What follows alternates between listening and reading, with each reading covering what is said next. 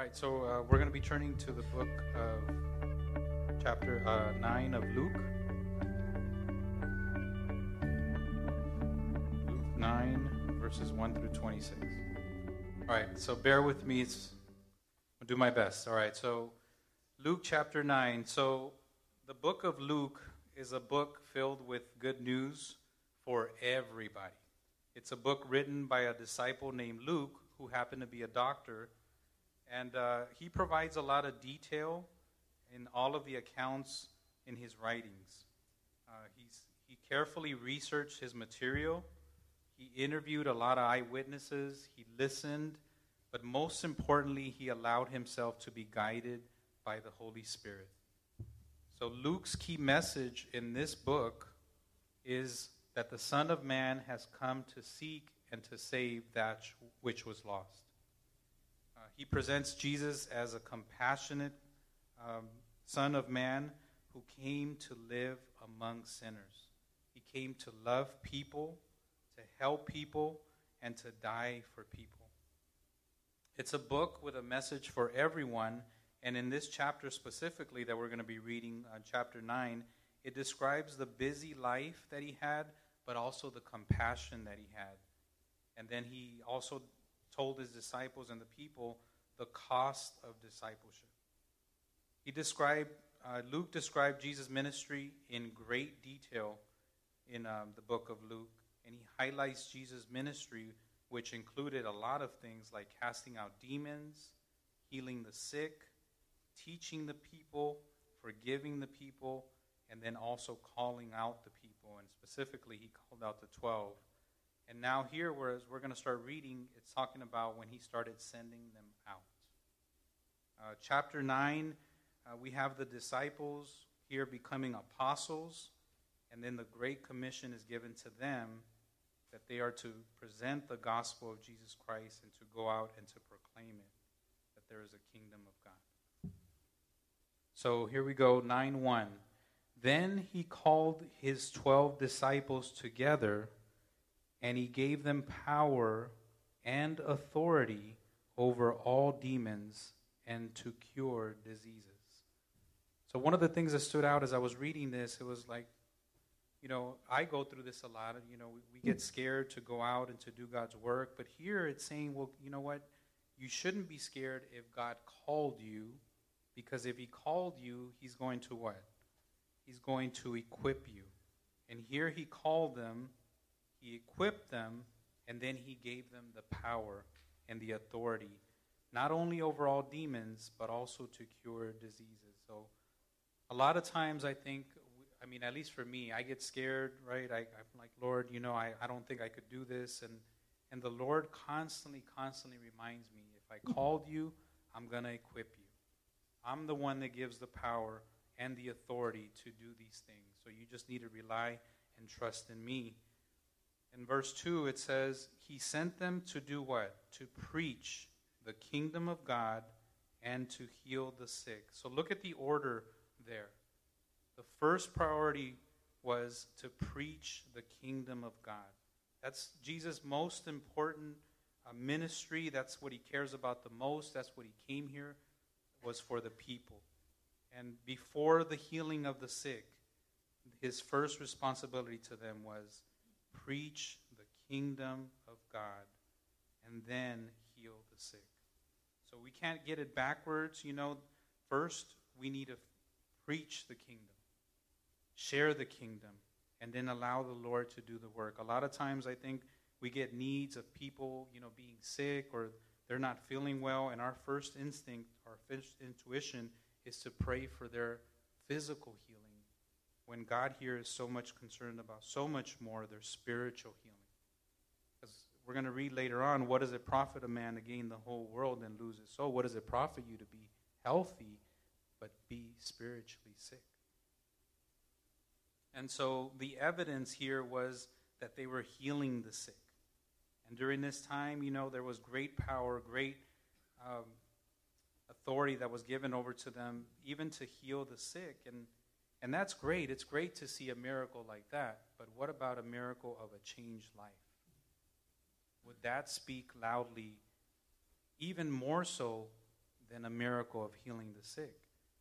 And, you know, I'm, I'm probably the biggest miracle that people are going to see is that he healed this sick sinner that used to live this way and do these things, but now because of Jesus Christ, I do these things. So, verse 3 and 4 And he said to them, Take nothing for the journey, neither staff, nor bag, nor bread, nor money, and do not have two tunics apiece. Whatever house you enter, stay there, and from there depart. This is the simplicity of, of the ministry. You know, there's no begging, there's no, hey, we need this, hey, we need that. It's trusting, it's relying. And here he was telling him, you don't have to take anything. When I call you and I equip you, I give you the power and the authority, and I provide for you. For God guides, He provides. And He told him, Take nothing with you. Trust in me. Depend on me. I'm going to be the one that provides for you. I'm Jehovah Jireh. And He provided all their needs, all the power, the Holy Spirit, all of their stuff, everything that they needed. He said, Don't even take money, don't even take tunics. And then what did he say? He said, And whoever will not receive you when you go out of that city, shake off the very dust from your feet as a testimony against them. So even if God gives us the power to heal the sick and to cast out demons, and we're preaching the kingdom, there's some people that they're not going to receive it. You know, that, that's a condition of their heart, of how their heart is, and and that's why I say that, you know, aside from more of these just great miracles, God wants to see the miracle of a changed life. And, and sometimes the greatest thing that we can do is show people that we're different, that we've been uh, changed. And, and here they weren't receiving. They were, they were, they didn't believe, they didn't receive, they were being deceived. And here he told them, you know what? You do the work and let me deal with the consequences of whether they uh, believe and receive or they don't. And he told them to shake off the dust. The Jews, when they used to walk on Gentile territory, you ever played that game where you don't want to step on a crack? Right? They used to walk on Gentile territory. To them, that was just like, it, it wasn't good soil for them. It was, it, was, it was beneath them. And so, as they were getting ready to cross over to the promised land, they would shake off the dust and get it off of them. And this is what the Lord was telling them to do is to say, hey, if they're not receiving you, I want you to display that, hey, they're now accountable to me. I, I, I put it on you to share with them. Now you have no further responsibility. That's where free will takes in. You've done all you can, and now you are to treat them as Gentiles. Verse 6 So they departed and went through the towns, preaching the gospel and healing everywhere. Again, the, the priority, the responsibility was to preach the gospel. That was what he wanted first before anything else. 7 through 9, it says Now Herod the tetrarch heard of all that was done by him, and he was perplexed because it was said by some that John had risen from the dead, and by some that Elijah had appeared, and by others that one of the old prophets had risen again. And Herod said, John, I have beheaded, but who is this of whom I hear such things? So he sought to see him. Uh, so Herod the Tetrarch, he was a son of, of Herod the Great, and he had already had John the Baptist beheaded. So here he was perplexed. He was haunted. He said, Oh no, this guy has come back from the dead. He's coming back to get me. And some people had said, well, no, this is not John the Baptist. It might be Elijah, might be one of the prophets risen from the dead. And here it's interesting. Herod, it said that he sought to see him, but he never decided to follow him. And he would see him, but later on, until the day that he was tried to be crucified before Pontius Pilate. But all he wanted to do was see him and not follow him. And there's several people that they're comfortable coming to church and I'm comfortable having this distant relationship. Ah, it's okay if I see, but I don't want to follow. We need to be very careful that we're not just always looking for signs and wonders or for what God can do for us, but we're looking to follow Him. And we'll, we'll cover that a little bit more in verses 23 to 26. Now, feeding the 5,000, and the apostles, when they had returned, they told them all that they had done. And he took them and went aside privately into a deserted place belonging to the city called Bethsaida. But when the multitudes knew it, they followed him and received them and spoke to them about the kingdom of God and healed those who had need of healing. This is pretty cool because, you know, they were excited like, wow, Lord, you, you called us, you equipped us, and now we can't wait to tell you everything that's been going on. When God has called you and He's equipped you to do something, believe me, you'll know you're in doing His will because there'll be such a sense of great joy. It's going to be hard. Serving Him is not easy, but there's going to be joy. And when you run back, you know, to, to pray and to, to share with the Lord, look at how beautiful what He did. It said He took them away to a deserted place to retreat. That's where Pastor Manny's always telling us over and over again. This, guys, is where the foundation of living a, a life that pleases God is where it starts. It's your daily devotion, that retreat time away from Him. Because we can get so burnt out in serving and doing and and and doing so many things that we forget that time alone with Him. And we need that time. We need that time to retreat, to refresh, to get strengthened again. Verse 11, it says, But when the multitude knew it, they followed him. So here they hear, oh, look, Jesus is over there now. Instead of just wanting to see him, these people actually followed them. And look at how beautiful. When they followed him, he received them. And what did he do? What did he share? He spoke to them about the kingdom of God. And he healed those who had need of healing. Jesus always had such great compassion for the people. Every time he saw them, when you read through the scriptures, he was always moved with compassion for the multitudes. And here they are wanting to see him, they came to follow him, and here he is. Even though he was busy, here he is, and he's receiving them. And he's sharing the kingdom of God with them. He's, he's doing the work that he came to do, which was to save that which was lost. That was Jesus' greatest passion his greatest desire was people to save them spiritually, to bring them to heaven.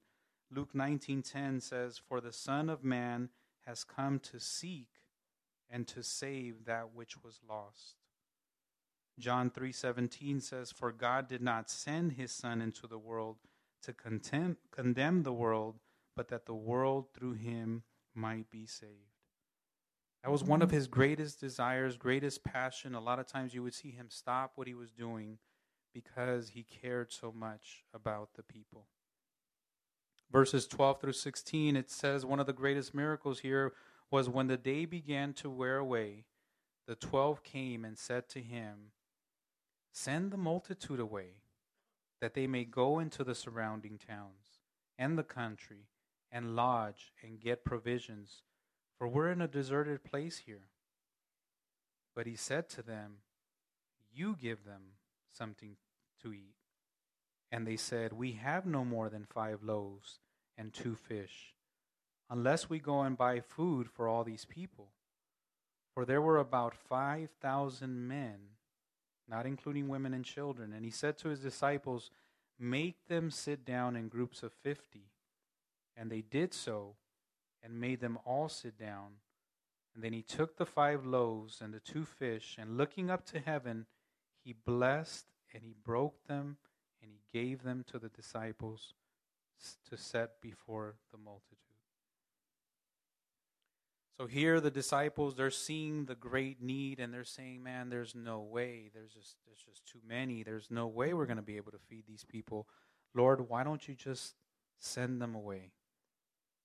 just you know it's just too much there's too much of a need here there's not much we can do send them away and what did he tell them he said no you send them back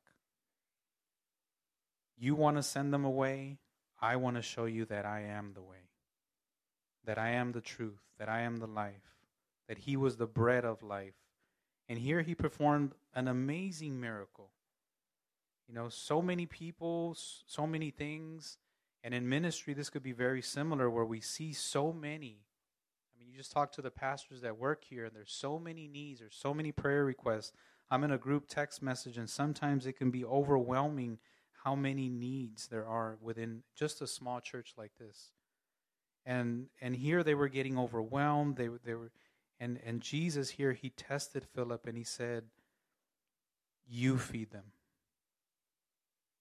And he already knew what he was going to do, but he just was testing him and and here he was like, "Well, Lord, you know, what did he say? He said, "You give them something to eat." And he said, "Man, we we only have this so little. We only have five loaves and two fish. You know, unless I go and buy all these things, there, there's no way I'm going to be able to feed all these people." And he was just testing him, right? He was testing him. Philip, are you going to obey me? I already know what I'm going to do. I have all the power and the authority and the provisions. Are you going to follow my instructions?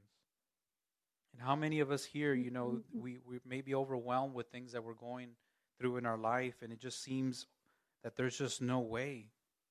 And on our own, you're absolutely right. There is no way that you're going to overcome that sin or that problem or that issue that you're going through. But here, we just need to obey. And what did he tell them? He said, There was about 5,000 men, and he said to them, Make them sit down in groups of 50. So just follow the instructions. God always gives us detailed instructions about what He wants us to do. And here, they weren't required to produce, they were just required to obey. And then who? He took what little they had. And that's what the Lord wants. Even if we only have a little bit, He's saying, entrust me with that little bit. Let it go. Trust me. And what did Jesus do? What He wants us to do when we're in a bind? he looked up. He looked up to the source of all that we need, which is God.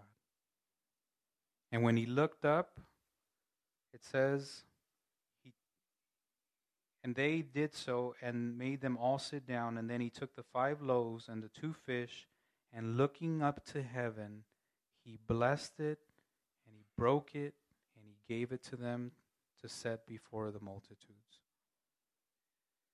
And that's what, you know, the Lord wants to do with us. He, when we don't know where else to turn, what else to do, He wants us to look up and to let it go, to give it to Him so that He can bless it. He knows that we can't do it, but sometimes we need to be broken. We need to come to that point where we know, Lord, there's no way.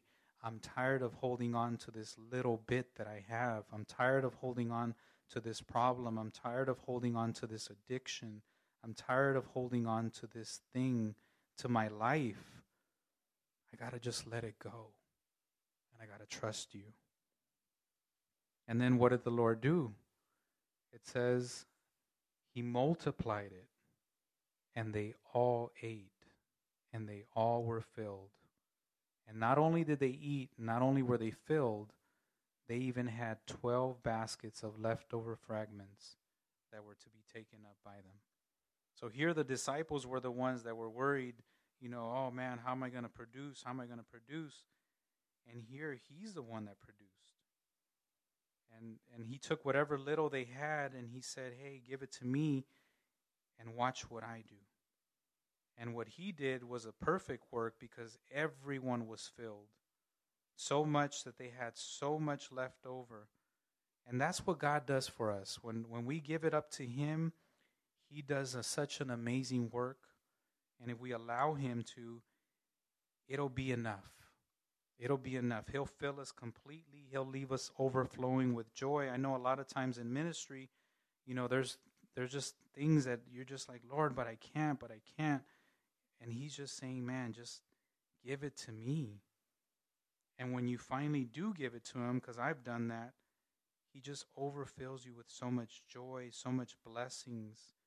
And all he needs is what little you have, that little trust, that little surrender of your life, your problems, your heart, your circumstances, and you watch what he does.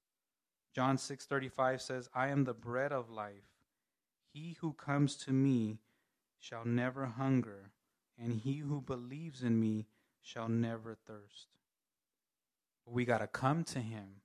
We got to believe in him, and then we'll have that joy in serving him. So, Wiersbe said, before we ask God to do the impossible, we have to start with the possible and give Him that little bit that we have. But some of us, we want to hold on. You know, it's easier to hold on. I want to soak in it. And this depression, this problem, this anxiety, the situation, I don't want to let it go because I don't trust that it's going to be enough. And God is telling us to let it go, to stop holding on, stop looking at your circumstances, look up, and let God handle it. So, verses 18 through 21, Peter confesses Jesus as the Christ. And it happened as, as he was alone praying that his disciples joined him, and he asked them, saying, Who do the crowds say that I am? And so they answered, and they said, well, John the Baptist, some say Elijah, and others say that one of the old prophets has risen again. And then he said to them, But who do you say that I am? And Peter answered and said, The Christ of God.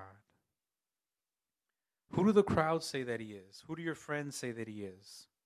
Right? Herod the Tetrarch here was saying, you know, oh, well, I think he's this, I think he's that. But I love this personal question Who do you say that I am? That's the mm-hmm. question that God wants from each and every one of us here. Not what do they say that I am? What do your parents, what do your friends, who do you say that I am? Do you believe that I am the Christ? Do you believe that I am the Son of God? And that what we think of him now on this side of earth will determine our destiny. You know, I went to a, a conference, um, it was a pastor's conference, and in this conference they were talking about suffering and and they were talking about how you know so many people in ministry were, were suffering and going through so many things and and I got to be honest it, it, it frightened me and and it you know it almost made me say well Lord if if uh, serving you is going to be that difficult then you know maybe I want to think twice about this and and that was the enemy trying to keep me from doing God's will cuz because I almost felt the Lord speak to me and say, Son, in this world you will face many trials and tribulations, but be of good cheer because I have overcome the world. We think, oh man, I can't serve the Lord. You know, I, I can't. I can't go all out because who knows what's going to happen and you know I want to be safe and I know when you when you serve you get tested and man what a lie of the devil because you know what the Lord showed me? Son, you're going to go through these things regardless if you choose to serve me or not. I just want to be with you when you go through them. And so many of us here, who knows if there's a calling, there's a ministry, there's an opportunity, but we are holding on and we're not letting go because we're afraid or we think something's going to happen. Guess what? things are going to happen in this world. Do you want to go through those things alone? Or do you want to go through those things with God in your life? Holding your hand, walking you through every step of the way. I made a decision to say, Lord, I'm going to suffer regardless, so I mm-hmm. rather suffer with you holding me through it, with you guiding me through it. It's one of the best decisions that I've made, one of the greatest pieces that He's given me, and, and just such a blessing to make that decision in your heart. And here, verses 21 through 22, it says, Jesus predicts his death and resurrection. And he strictly warned and commanded them to tell this to no one, saying, The Son of Man must suffer many things and be rejected by the elders and the chief priests and the scribes, and be killed and be raised on the third day. This was his private announcement. He had kept it a secret, but it was a secret no more. And what would you do? I was just reading this and I was laughing because I know that my wife says I have a hard time keeping a secret and And here, you know, the Lord had strictly warned them. What would you do if the Lord strictly warned you not to tell? Would you still tell? You guys are sinners. You probably would. So, you know, I was thinking about that and I was just saying, wow, Lord, you know, here you are sharing with them. And what is He sharing with them? Here they are, they're thinking that, you know, his, the kingdom of God is here, our King is here, and now He's sharing something that probably left them confused and perplexed. I'm going to suffer many things. I'm going to be rejected by those in the church, by elders, by priests, by scribes. And I'm going to be killed.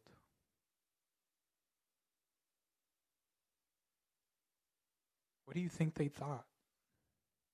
You know, and, and here he's, this is the calling that we have. This is the calling that we have as believers is are we willing to suffer? Are we willing to be rejected? Are we willing to be killed for him? 21 verses 23 to um, 26. Sorry, my eyes, I can't see. Verses 23 to 26 now gives that public declaration to us. Not only him, but now the calling of discipleship for us. Then he said to them, he said to them all, not just some, if anyone desires to come after me, let him deny himself Sorry. Let him deny himself daily, take up his cross daily, and follow me. For whoever desires to save his life will lose it, but whoever loses his life for my sake will save it. There's some words that stood out to me here, and it was the word desire. Here he said, If if, because it's a question, some people do, some people don't. If anyone desires to come after me, some people are okay with their life being the way it is. I'm okay doing my will. I don't want to come after him. I don't want to deny myself. I don't want to take up my cross daily. I don't want to follow him. I'm okay looking from a distance. I don't want to follow. And instead, we're following so many other things. Our desire is for so many other things. Our desire is for wealth. Our desire is for health. Our desire is for money, for position. And whatever our desire is, that's what's going to lead us to either deny or not deny. If your denier, desire is to follow Christ, then you're going to deny yourself. You're going to deny your own plans, your own will. But if your desire is to follow yourself, you're going to deny de- deny God. And here, you know, God was just showing me, you know, it's your choice. What is your greatest desire? What do you want the most in this life? Do you want to be healthy? Do you want to be rich? Do you want to have a great career? Those are all good things in and of itself. Do you want to have a nice home? Do you want to be debt free and education? But what is your greatest desire? You can't serve both. One is going to come in the middle and get in between, and if you want to be a disciple of Christ, he says, Come after me, not go after stuff. It says, Let him deny himself. You got to say no to yourself, to your flesh, to your ambition sometimes, to our selfishness, because we're selfish by nature. You know, and, and some of us might be saying, Well, yeah, I do desire God, but it's hard to deny certain things. But yet, when we want to lose weight, we sure deny ourselves certain things. When we want to lose weight, we deny our sleep by waking up early in the morning, but yet we don't deny ourselves sleep to get up and pray. When we want something bad enough, you know, we don't deny ourselves that purchase. But what about spiritually? What are we denying ourselves? Are we denying our flesh? Are we denying our eyes? Are we denying our sleep? Are we denying our time to wake up, to pray, to spend time with the Lord? If you desire Him, you will deny these things. You will take up your cross and follow Him. And in the Roman world, the cross was a symbol of shame, of guilt, of suffering, of rejection. There was no more despicable way to die than the cross. And yet, Jesus, because of his desire to be with us, took the cross, despising its shame. And he sat down at the right hand of the throne of God so that we can be with him. And here it says, daily. Your desire will fuel your denials, and your denials are to be daily. Not weekly, not monthly, not yearly or occasionally, but daily. Every day is a battle. You know, I signed up for a, the Breaking Chains ministry because there was things that God was showing me in my life that I needed to deny. And there was things that I would deny, but then other days I wouldn't. And the Lord was just showing me, son, and all of us in that class, son, this is a daily battle. There's some days that you're going to win, there's some days that you're going to lose. And it's cool because we have accountability partners. We talk to each other and, and we ask each other, How are you doing today? Not how did you do yesterday? How are you doing today? And that's the call of discipleship. It is hard, it will cost us something. It may even cost us our life. It may be a battle for life. But are we willing? Are we willing? Is our desire to, to be with Him so bad, to please Him so bad, that we're willing to give up these things daily? And it might mean your talents, it might mean your time, it might mean your money, it might mean your life. But some of us, we want to hold on to it because it says in verse 24 For whoever desires to save his life will lose it. But whoever loses his life for my sake will save it. Some of us, we want to play it safe. No, Lord, you know, I know I have this ability. I know I felt this calling. You know, I uh, doing this will require more of my time, maybe some more money.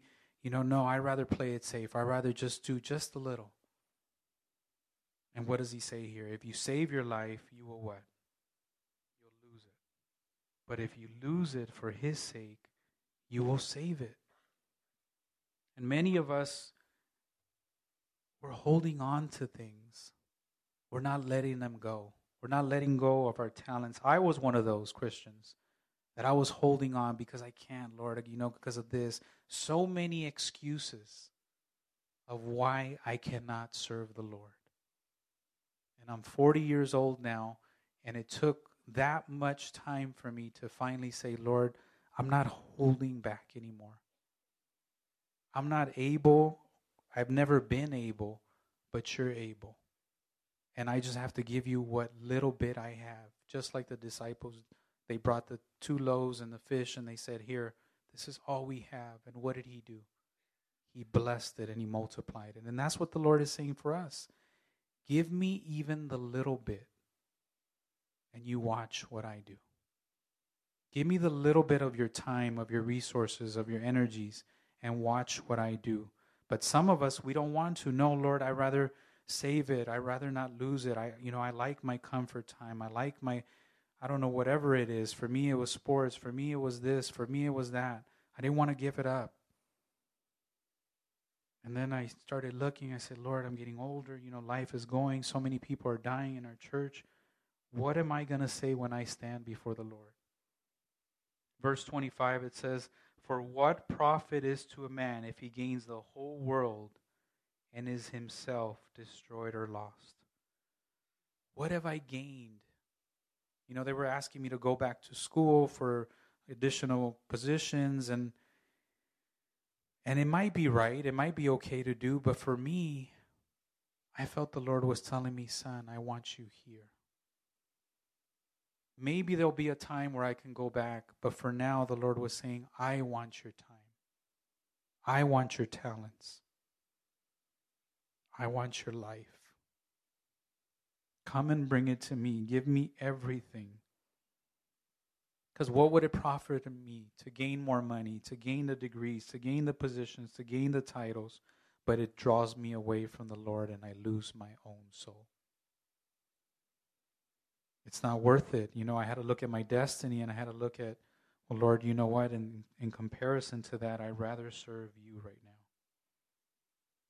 And it says, Whoever is ashamed of me and my words, of him the Son of Man will be ashamed when he comes in his own glory and in his Father's and of the holy angels. And we can't be ashamed. The Lord is removing that shame from me that sometimes I used to have because I wasn't a perfect Christian or a proper Christian. You know what? All glory to God. It's it's okay now. There's no shame in me telling people, you know what, I serve the Lord. I'm going to church. I'm reading my Bible. There's liberty, there's freedom in it. And for some of us, it means coming forward and, and just giving complete surrender and, and not being ashamed of what God wants to do in your life.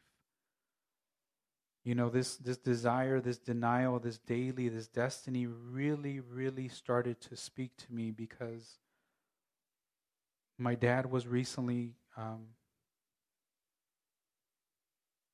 he was recently given some news that uh, he's got uh, heart failure.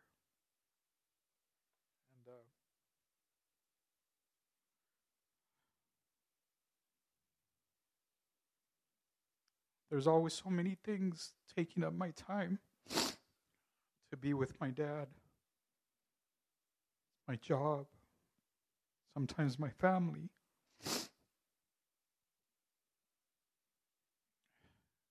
I haven't always denied those things.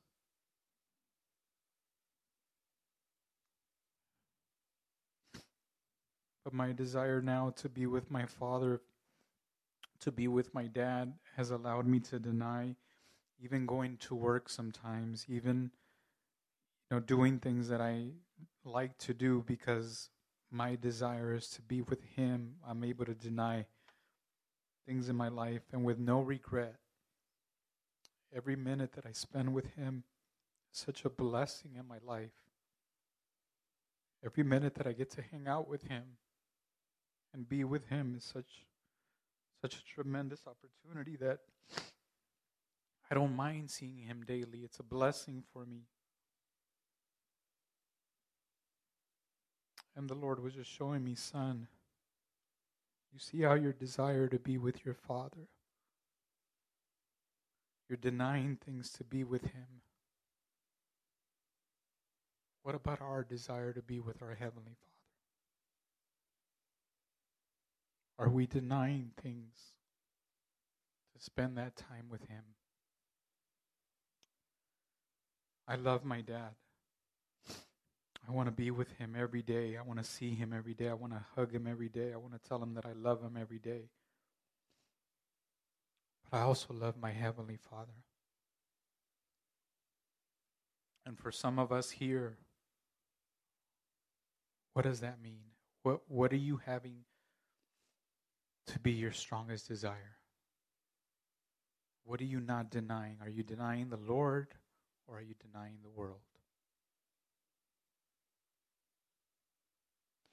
And only you can determine if you've been denying and you've been ashamed to come forward and to give your life up completely. As for me, my desire is the Lord. And that's allowing me to deny myself and to deny myself daily. And then I know where my destiny